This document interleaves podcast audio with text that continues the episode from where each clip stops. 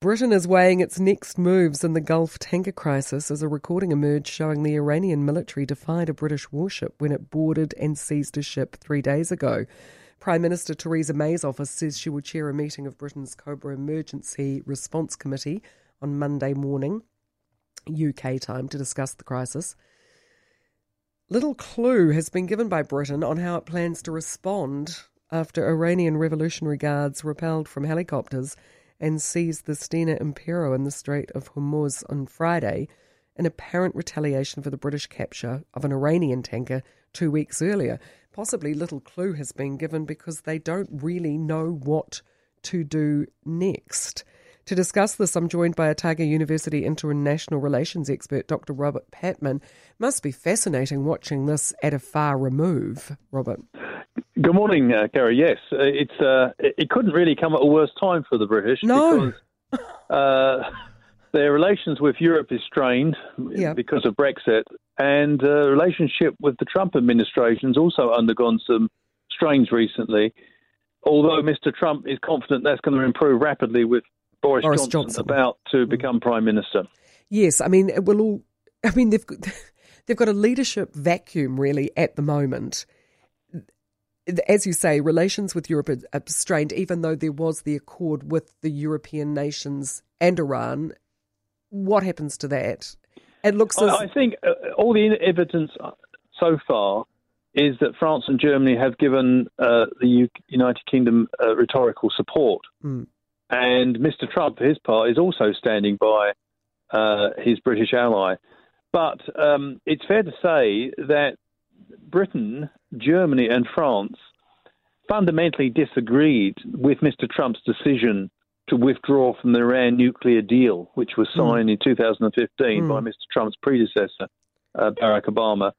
And uh, Mr. Johnson, who was foreign minister um, until July 2018, he was one of the foreign ministers and, that was dispatched by the EU to try to persuade uh, Mr. Trump not to withdraw because it could lead to precisely the sort of situation that we're we're seeing now. One of the reasons the Iranians have become increasingly belligerent is because they've been affected by the consequences of the US withdrawing from the Iran nuclear deal. Yeah. The Americans have adopted following America's withdrawal from the Iran nuclear deal, they've adopted a policy of maximum pressure.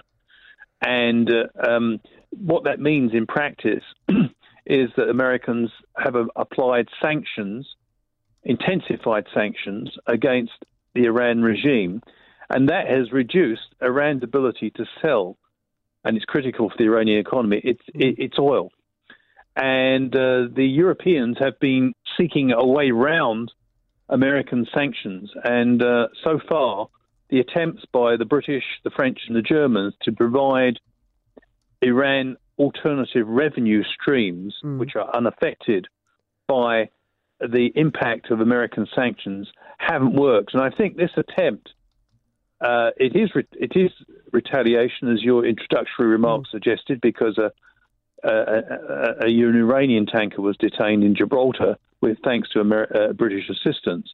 But it's in retaliation for that. But it's also an indication on the part of the Iranians that they're very frustrated that their economy has plummeted, has dropped its revenue into the Iranian economy has dropped dramatically since the Americans withdrew from the Iran nuclear deal, and they do not believe that the British, the Germans, and the French have done enough mm. to the, provide an incentive for Iran to stay in the, Iran, the nuclear deal. It's also unsettling Iran domestically, isn't it?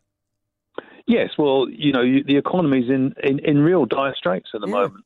Uh, rapidly spiraling inflation. This is a big, powerful, and sophisticated country 80 million people, about 60% of the Iranian population. It might be slightly higher than that, actually, Kerry, but at least 60% of the population, 25 and under.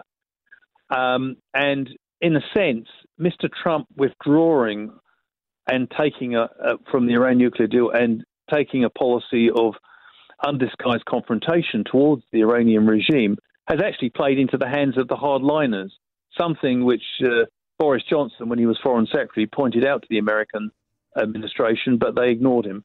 And in a sense, um, it, what we may end up is the worst of all worlds here. The uh, the Iranians effectively abandoning the nuclear deal. They're in the process of doing that, I think, and um, because they feel that the economic incentives, which had previously been in place so that it wouldn't have to develop nuclear weapons, are increasingly being eroded by American sanctions. What's going to happen to the British merchant shipping? You know, going backwards and forwards in the Straits of Hormuz, which is an incredibly important and busy um, oil transit point, isn't it?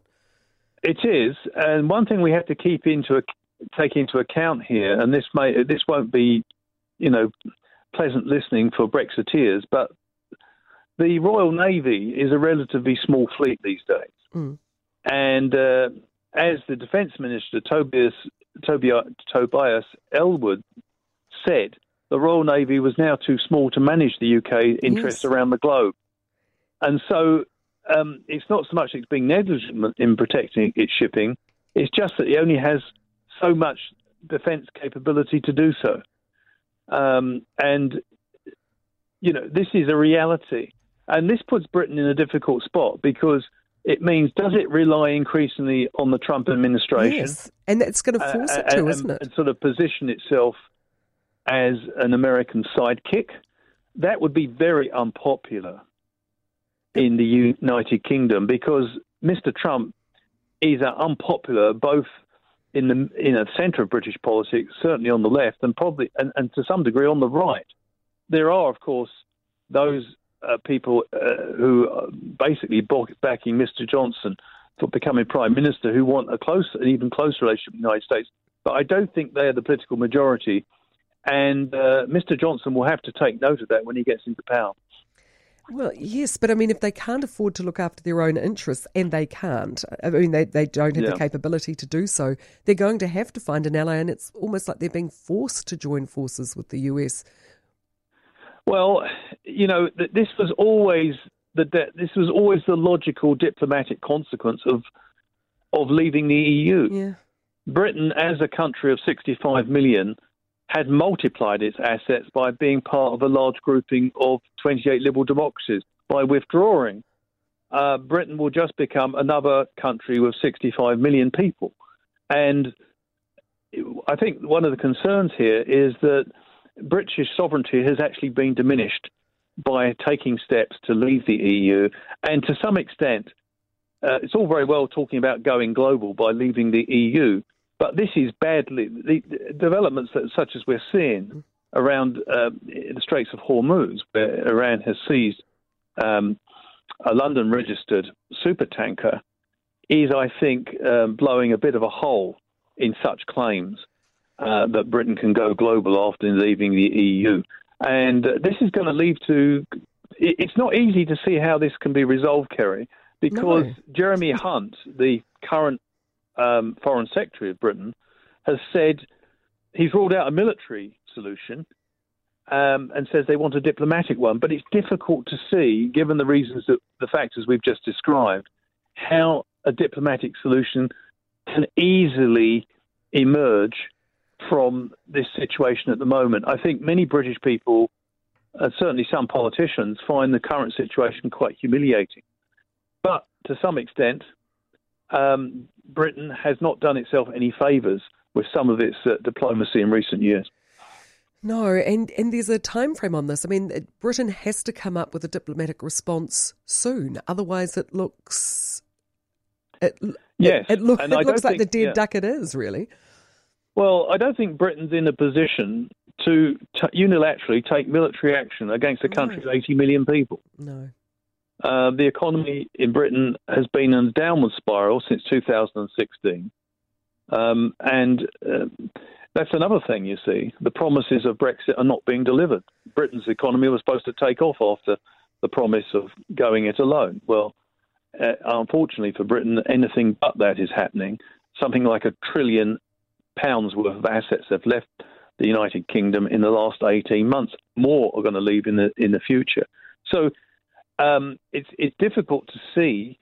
Um, the, the, situation is not ideal from Iran's point of view either. Iran has to be very careful here because I think the French and the Germans will back the British, not because they are extremely irritated by Brexit, but they realise um, that they they have no interest in Britain being left to side exclusively with the United States. And uh, I think the British and the Germans and the French do agree on one thing.